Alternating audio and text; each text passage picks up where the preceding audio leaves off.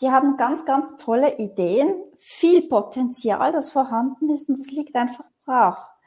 Und bei den Älteren, und jetzt müssen vielleicht äh, alle diejenigen, die aus dem HR kommen, vielleicht die Ohren zuhalten, aber das ist uns auch noch so ein Muster, ja, die kann man doch nicht mehr gebrauchen, oder Leo? Aber wenn ich dir jetzt das sage und du sagst jetzt mir, ich habe noch so viele Ideen und wie fühlst du dich dann, wenn du auf dem Abstellgleis bist? Nein, du willst dich einbringen, weil alle Generationen wollen ja wirken. Das mhm. heißt, die Herausforderung für die Organisationen ist wirklich, wie können wir dieses Potenzial, dieses Vorhandene nutzen? Es kann ja nicht sein, dass meine Generation jetzt, die dazwischen steht oder die X, dass wir alles auf den Schultern tragen und der Rest liegt brach. Hallo und herzlich willkommen bei Die Zukunftsunternehmerin, meinem Podcast für Frauen, die leichter und mit Freude ihre ambitionierten Ziele im Business erreichen wollen und das auch mit einem turbulenten Team und einer lebendigen Unternehmerfamilie. Ich bin Leoba Heinzler und ich zeige dir, wie du dein Business mit Hilfe von drei Grundzutaten, nämlich Mindset, Strategie und Community, belebst und attraktiver machst, ohne Tag und Nacht zu arbeiten. Alles für dein selbstbestimmtes Leben als Zukunftsunternehmerin und deine finanzielle Unabhängigkeit.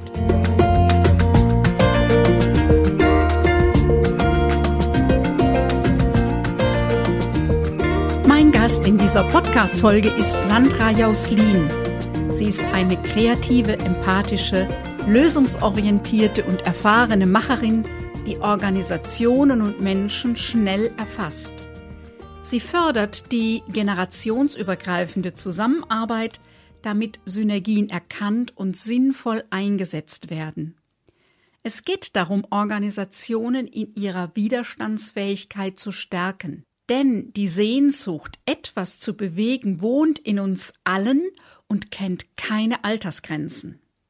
Sandra Jauslin hat die Fähigkeit, mit Leidenschaft das vorhandene Potenzial für ein besseres Miteinander und mehr Erfolg zu aktivieren. Ist das interessant für dich? Dann klicke auf Abonnieren, damit du keine Folge mehr verpasst. Denn hier geht es um unternehmerisches Know-how, dich als Unternehmerpersönlichkeit sowie die lebendige Dynamik im Team und der Unternehmerfamilie. Und jetzt wünsche ich dir viel Spaß und viele neue Impulse bei dieser Episode, denn als Zukunftsunternehmerin hast du eine steile Lernkurve. Unternehmensnachfolge, der Generationswechsel im Unternehmen hat ganz viel mit dem demografischen Wandel zu tun. Klar, Senior-Unternehmer oder Best-Ager-Unternehmer und Junior-Unternehmer, Unternehmerin treffen aufeinander. Und dafür habe ich heute eine Expertin eingeladen, die das Thema demografischer Wandel wirklich als Expertin besetzt. Und ganz herzlich willkommen, Sandra Jauslin. Dankeschön vielmal, dass ich dabei sein darf. Und es ist heute wieder eine grenzenüberschreitende oder grenzenverbindende mhm. Veranstaltung. Du bist von der Schweiz zugeschaltet, Sandra. Mhm, richtig, von Basel, also grenznahe, Frankreich und Deutschland. Schön. Ja, mhm. da ist ja wirklich so drei Länderecken in der Ecke. Mhm. Ne? Das ist schön. Mhm. Ähm, ja, du bist als Wirtschaftspsychologin und Expertin für die Entwicklung von Organisationen ganz nah dran. Zum einen die Herausforderungen in Unternehmen, aber eben auch was die Person angeht, die diese Organisation gestalten, entwickeln, denen Gepräge geben. Erzähl einfach mal so, demografischer Wandel als Megatrend, was heißt das? Ja, demografischer Megatrend. Wir wissen das ja alle, oder? Wir sehen immer schön die Statistiken sprechen davon. Wissen, die Bevölkerung wird älter. Wir haben jüngere Generationen, die nicht so viele davon kommen, in der Nachfolge stehen. Ähm, Fachkräftemangel ist natürlich die Folge davon. Das heißt konkret, wir müssen irgendwo einen Paradigmenwechsel hinbekommen. Ähm, ist aber auf der anderen Seite auch eine Chance, weil äh, was heißt das konkret für uns, wenn wir älter werden, wenn wir fitter sind, wenn wir noch mehr leisten können? Kurz gefasst, also das alte Modell, wir gehen dann mal in Rente mit 65 oder was auch immer, das äh, passt irgendwo nicht mehr, wobei die Unternehmerinnen und Unternehmer ja das Thema haben, dass sie nie loslassen können. Also ich kenne da 80-Jährige, die halten immer noch fest mit den alten Werten, mit den alten Kulturen und wollen nicht loslassen an die neue Generationen. Also das heißt, wir müssen da irgendwo umdenken, wie können wir die Synergien zwischen den Eltern und den jüngeren Generationen miteinander vereinen und das auch schön in eine spannende und innovative Zukunft führen können, gemeinsam. Bei Unternehmensnachfolge ist ja so einer der offiziellen Tipps, mit 60 wäre gut an der Zeit, dann mhm. das mhm. zu überlegen oder vielleicht auch schon langsam zu übergeben, also Ende 50 zu überlegen, Anfang 60 dann zu übergeben und ich bin 59, denke immer, ich habe so viel tausend Ideen im Kopf. Eben. Nichtsdestotrotz weiß ich eben auch in den Familien, die ich begleite, dass der Senior-Unternehmer sagt, ich entscheide nicht mehr so gerne. Fand ich ganz interessant, wie es einer formuliert hat. Ich habe 30 Jahre entschieden und habe gedacht, ja, ihr müsst halt gucken, wie du dann damit umgehst. Aber jetzt weiß ich, das, was ich heute entscheide, müssen meine Kinder dann ausbaden. Und da habe ich mhm. Hemmungen vor, weil äh, kurzfristige Sachen fallen. Aber alles, was längerfristig ist, tue ich mich schwer mit. Und drum, glaube ich, ist da wichtig, wie, wie geht das so Hand in Hand äh, zwischen Junior und Senior und die andere Seite ist ja auch, wie graben die sich nicht gegenseitig das Wasser ab? Also die Variante, dass der Senior bis 85 dann auf dem Hof oder im Betrieb ist, ist ja auch nicht so spannend, auch nicht für den Senior. Mhm, genau, absolut. Sehe ich auch so. Und wie Sokrates ja schon mal gesagt hat, dazu mal schon, oder? Die heutige Jugend ist sehr anstrengend. Das hat sich bis jetzt nicht geändert. Ja. Du hast dich ja sehr intensiv mit dem Thema beschäftigt, hast auch ein Modell entwickelt, äh, ein Buch geschrieben dazu. Ähm, so, was ist denn das, was dir in den Betrieben auffällt? Das eine ist ja das gesellschaftliche ja. Thema, Ne, meine Eltern sind Mitte 80, ja, da gibt es ein paar Themen. Und das andere ist eben die Menschen, die dann noch eine Firma dazu haben und die in der Familie auch weitergeben und leiten oder auch internen Mitarbeiter übernimmt. Was sind da so die Themen, die dir als Organisationsentwicklerin und als Wirtschaftspsychologin auffallen? Mhm. Also es ist jetzt so, dass die gesellschaftlichen Themen sich ja widerspiegeln in den Organisationen. Sei das jetzt in einer äh, Klein- oder Mittelunternehmen oder in einer Großunternehmung. Es sind immer dieselben Themen, denen wir begegnen. Also ähm, das heißt so, äh, dass die Älteren so mehr oder weniger auf das Abstellgleis geschoben werden, ist das in Großorganisationen das Thema und die Jüngeren kein Gewicht haben. Und das sind in kleinen Unternehmen genau auch das Thema. Oder du sagst so schön, okay, ich will doch jetzt nicht Entscheidungen fällen, die dann meine äh, Nachfolgerinnen oder Nachfolger ähm, dann tragen müssen. Ähm, es ist eben so, dass das Matching, wie können wir gemeinsam ähm, daraus etwas lernen oder organisieren. Es sind so ganz viele Komponenten in Organisationen, die aufeinanderdriften. Also ich sage immer, das Ganze ist ja wertgesteuert und die Werte entstehen aus den gemeinsamen äh, Verbindlichkeiten oder Annahmen, diese unterschwelligen implizite Artefakte. Und das widerspiegelt sich natürlich in den Arbeitsprozessen, in den Selbstverständlichkeiten, ja, du müsstest dich doch jetzt so verhalten, weil für mich ist ja jetzt beispielsweise bei den Babyboomern der Wert Verantwortung oder Zuverlässigkeit enorm wichtig. Für die Jüngeren vielleicht, die haben andere Werte, die sie damit tragen. Wie kann man damit umgehen? Und weshalb entstanden diese Werte oder äh, was ist der Vorteil? Das steuert ja unser Verhalten. Und das sind so die Themen, wo der Respekt teilweise nicht da ist in den Organisationen. Das heißt, man meidet sich gegenseitig. Was ist dann die Folge? Prozesse funktionieren nicht. Ähm, die Kultur driftet irgendwo auseinander. Ähm, die Motivation ist nicht gegeben. Die Leistungssteigerung, die fällt hinunter, je nachdem, weil der Mensch, der hat ja Grundbedürfnisse und das ist auch das Zugehörigkeitsgefühl. Also wo fühlt man sich dann zugehörig? Wo hat man die gemeinsamen Schnittmengen? Das sind so die Themen in Organisationen, die da immer wieder aufeinanderprellen und es gibt eine riesen Gemeinsamkeit zwischen den Älteren und den Jüngeren. Also das habe ich so erlebt in meiner Coaching-Tätigkeit, in meiner Beratungstätigkeit intern. Die Jüngeren, die haben keinen Platz sich sichtbar zu machen. Ja, erzähl du mal. Weil die Eltern sagen, ja, wir haben ja die Erfahrung, verdien du dir erstmal die Sporen ab, so zitiert. Die haben ganz, ganz tolle Ideen, viel Potenzial, das vorhanden ist und das liegt einfach brach. Und bei den Älteren, und jetzt müssen vielleicht äh, alle diejenigen, die aus dem HR kommen, vielleicht die Ohren zuhalten, aber das ist uns auch noch so ein Muster, ja, die kann man doch nicht mehr gebrauchen, oder Leo? Aber wenn ich dir jetzt das sage und du sagst jetzt mir, ich habe noch so viele Ideen und wie fühlst du dich dann, wenn du auf dem Abstellgleis bist? Nein, du willst dich einbringen, weil alle Generationen wollen ja wirken. Das mhm. heißt, die Herausforderung für die Organisationen ist wirklich, wie können wir dieses Potenzial, dieses Vorhandene nutzen? Es kann ja nicht sein, dass meine Generation jetzt, die dazwischen steht oder die X, dass wir alles auf den Schultern tragen und der Rest liegt brach. Und das sind so die großen Themen. Ja, was ich immer wieder erlebe, ist eben, dass es äh, sehr schnell bei den Babyboomern und mhm. bei den äh, Älteren äh, heißt, äh, ja, die nachfolgende Generation hat keine Werte. Es gibt einen Werteverfall. Wo mhm. ich immer wieder dann sage, manchmal denke ich es, manchmal sage ich es, nee, ich erlebe, sie haben andere Werte. Ja. Und da sind viele der Werte der nachwachsenden Generation, die mir auch schon wichtig war, wie zum Beispiel Vereinbarkeit von Beruf und Familie, mhm. war mir immer wichtig wichtig. Inzwischen sagen eben nicht nur die jungen Frauen, die sagen, gehört zum Leben dazu, beides. Auch die jungen Männer sagen, ich will Zeit für meine Kinder haben und nicht wie mein Vater und meine Mutter ähm, die Themen oder die Aufgaben völlig trennen.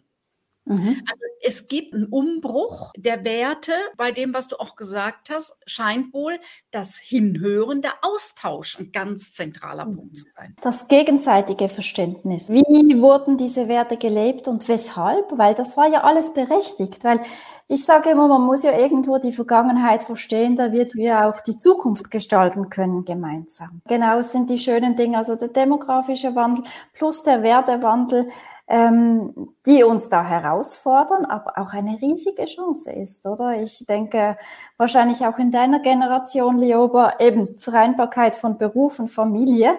Ihr habt noch enorm gekämpft. Wir mhm. konnten schon etwas ernten, aber wir sind noch lange nicht da. Und ich finde es so schön jetzt, dass diese Werte kommen bei den jungen Männern. Mhm. Ich will meine Familie genießen. Und das sehe ich als Riesenchance. Ja, ja. Genau. Wie war denn dein Weg? Einmal als Person, aber eben auch als Wirtschaftspsychologin, als Expertin für äh, Organisationsentwicklung. Wie war dein Weg in die Selbstständigkeit, ins Unternehmertum? Wie bist du Unternehmerin geworden? Ehrlich gesagt, wie die Jungfrau zum Kind. Nein, so ist es ja schon nicht ganz so schlimm. Aber ich, ich nehme es mal auf mit den Werten, wie du das gesagt hast. Also wie, wie bin ich aufgewachsen hier in der Region Basel an verschiedenen Orten, ähm, Kantonen oder so. Aber ähm, was mich enorm geprägt hat, war meine Mutter. Also sie hat sich geschieden kurz nachdem ich geboren wurde und war dazu mal in den 70er Jahren, bekam man nicht einfach irgendwo Sozialunterstützung oder was auch immer. Da hieß es, ja, Sie sind ja noch jung und fit, gehen Sie arbeiten. So, Kitas oder was auch immer gab es dazu mal noch nichts. Ähm, ich wuchs da mit dem Vorbild auf, die Frau geht arbeitet oder die Mutter. Und sie hat mir auch immer wieder so was Schönes mitgegeben. Schau immer, dass du unabhängig bleibst. also für dich. Und das lebe ich bis jetzt. Das hat mich bis jetzt getragen, diese Unabhängigkeit. Und da bin ich auch enorm dankbar dafür. Ähm, ich habe mir sehr jungen Jahren, also bereits schon mit zwölf oder vierzehn, habe ich gewusst, okay, ich reise enorm gern und meine Leidenschaft ist Schreiben. Also ich habe mir mit zwölf Jahren äh, das Schreibmaschinenschreiben, das Zehnfingersystem selbst beigebracht, habe dann diese Hermes Baby, also für die jungen Generationen, die großen Schreibmaschinen, irgendwie fünf Kilo war das Ding oder sechs, äh, immer mitgeschleppt in den, im Urlaub oder wo auch immer und habe da Krimis geschrieben. Dachte ich, ja super, ich will Journalistin werden, oder? Und, und so habe ich Go Straight On meine schulische Karriere vorangetrieben, habe dann ein Wirtschaftspraktikum gemacht, bin da im Einkauf gelandet, ist ja schon mal annähernd gut mit der Reiserei. Und da bin ich hängen geblieben, weil da war eine Zeit, Wirtschaftskrise in Mitte 90er Jahre. Dann hat es geheißen, ja, wir brauchen Sie, äh, bleiben Sie doch hier, wir haben Ihnen eine Stelle nach der Weiterbildung. Okay, habe ich gemacht, dachte ich, Journalismus kann ja noch ein bisschen warten, der läuft ja nicht davon Ja, und so bin ich dann in die Einkäuferwelt hineingetaucht, habe mich da weitergebildet, habe ziemlich viel gemacht, äh, auch noch ähm, kaufmännische Lernende ausgebildet, äh, Führungsposition gehabt. Ich habe IT-Projekte da begleitet, wurde dann ähm, auch äh, sehr schnell abgeworben vom Coop, also Retail, Detailhandel, hatte dann von der Pharma dann mit Lebensmitteln zu tun. Da hieß es dann, ja, wir suchen eine Einkäuferin für Gewürze. Da dachte ich, Gewürze, Einkäuferin, konnte mir da nichts vorstellen, obwohl ich sehr gerne koche. Und äh, da bin ich in die Welt der äh, Gewürze und Kräuter eingetaucht äh, und habe bis jetzt noch das Naming die Kräuterhexe, habe dann schweizweit eingekauft, also Pfeffer in Indien und, und überall. Äh, die Kräuter in Deutschland natürlich äh, weit verbreitet, Frankreich etc. und war da lange stellvertretende Leiterin von einem großen Produktionsbetrieb mit Kolonialwaren, nicht nur Gewürze, sondern auch Zucker, ähm, Kaffee, so.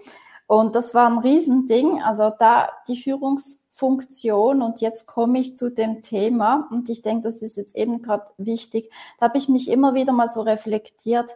Man wird ja so in die Funktionen reingeschmissen und das war bei mir in jungen Jahren so mein Chef hat dazu mal gesagt, ja, du mit deiner natürlichen Autorität, weil ich habe immer gesagt, typisch Frau, ja, wie geht jetzt Führung? Auf was muss ich jetzt achten? Was sind jetzt die wichtigen Punkte? Mach doch einfach mal. Das kannst du ja mit deiner natürlichen Autorität. Ja, okay.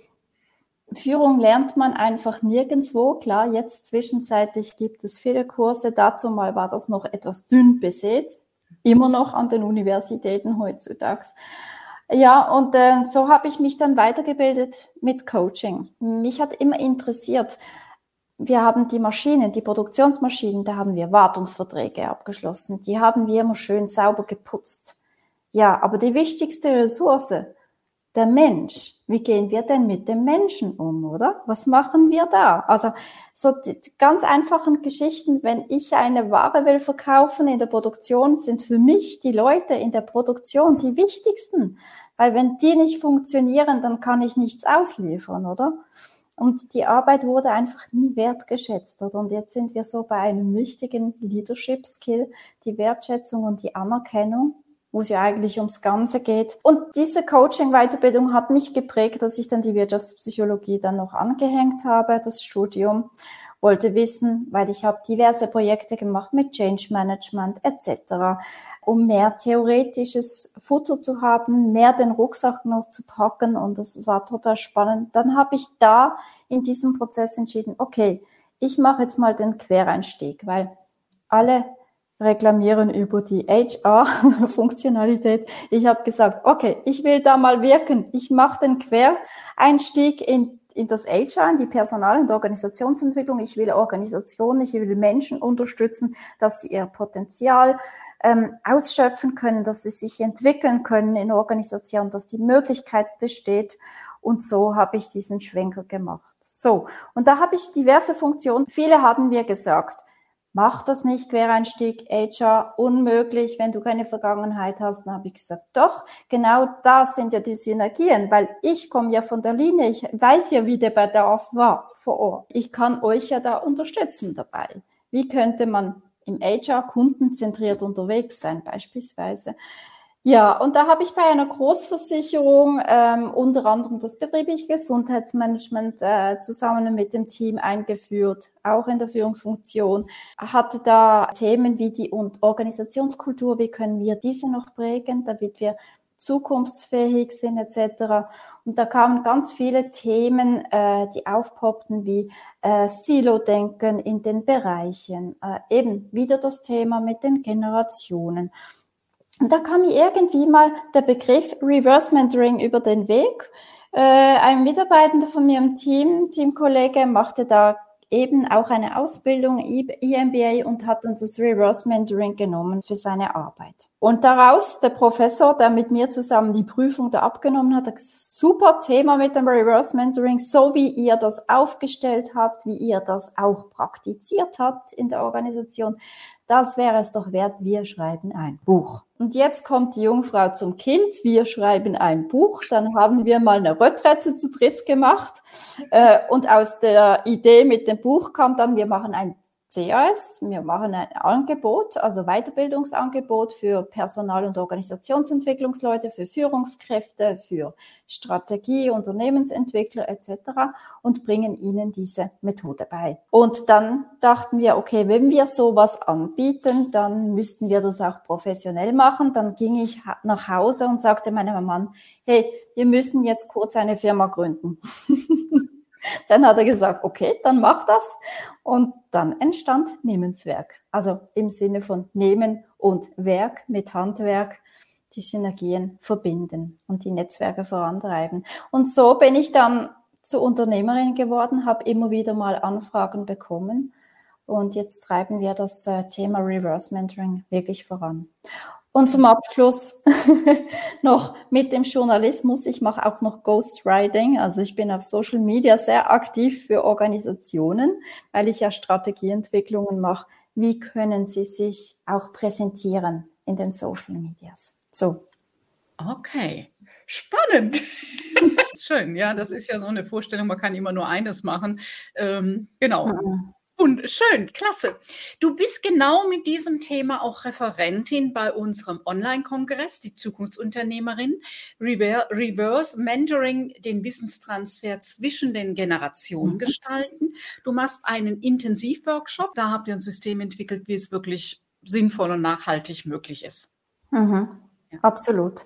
Ja, für Reverse Mentoring sind wir jetzt gar nicht groß eingegangen, aber für alle diejenigen, für die das wirklich noch ein Novum ist, also da geht es darum, dass die Jüngeren die Älteren äh, als Mentor, Mentorin begleiten, gerade in, in Digitalisierungsthemen. Oder es ist einfach so, die sind viel fitter und besser unterwegs. Und wenn jetzt eine Organisation in der Digitalisierung, in der Transformation ist, um eben die Älteren mitzunehmen, Learning by Doing und die Jüngeren können auch von der Erfahrung von den Älteren profitieren. Also diese Tandems, sie können enorm befruchtend sein gegenseitig. Das ist ja angelegt, vermute ich, in erster Linie in größeren Organisationen. Also das klassische Mentoring ist ja, die mhm. junge Führungskraft sucht sich jemand Erfahrenes und mhm. wird begleitet. Ihr dreht das jetzt um. Die ältere Mitarbeiterin sucht sich jemand Jüngeres und lässt sich begleiten in den neuen Themen.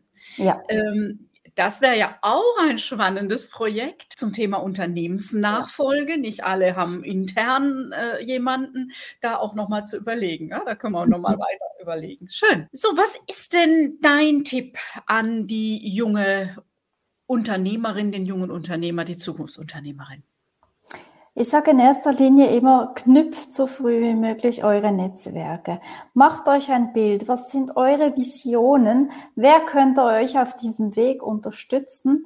Und äh, geht in das Netzwerken rein, gezielt. Ähm, traut euch. Manchmal schlägt man den Kopf an oder äh, man wird gebremst oder was auch immer.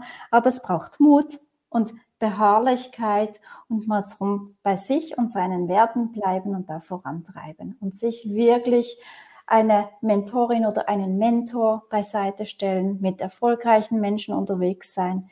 Das Leben ist ein lernender Prozess, das beginnt schon in jungen Jahren und das zieht sich weiter. Also bleibt bei euch und zieht es durch. Klasse.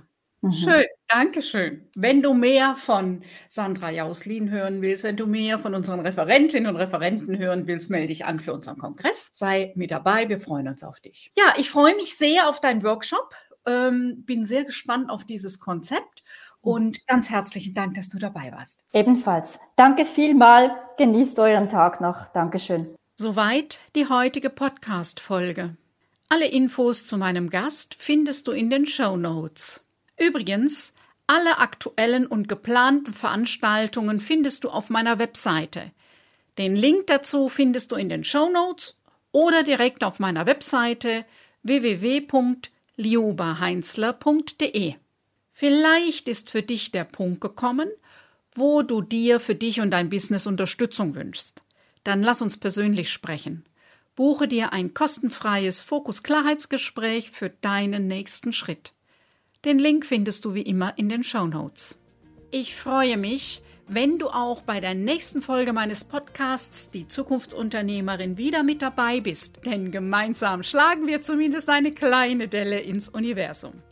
Tschüss, bis bald!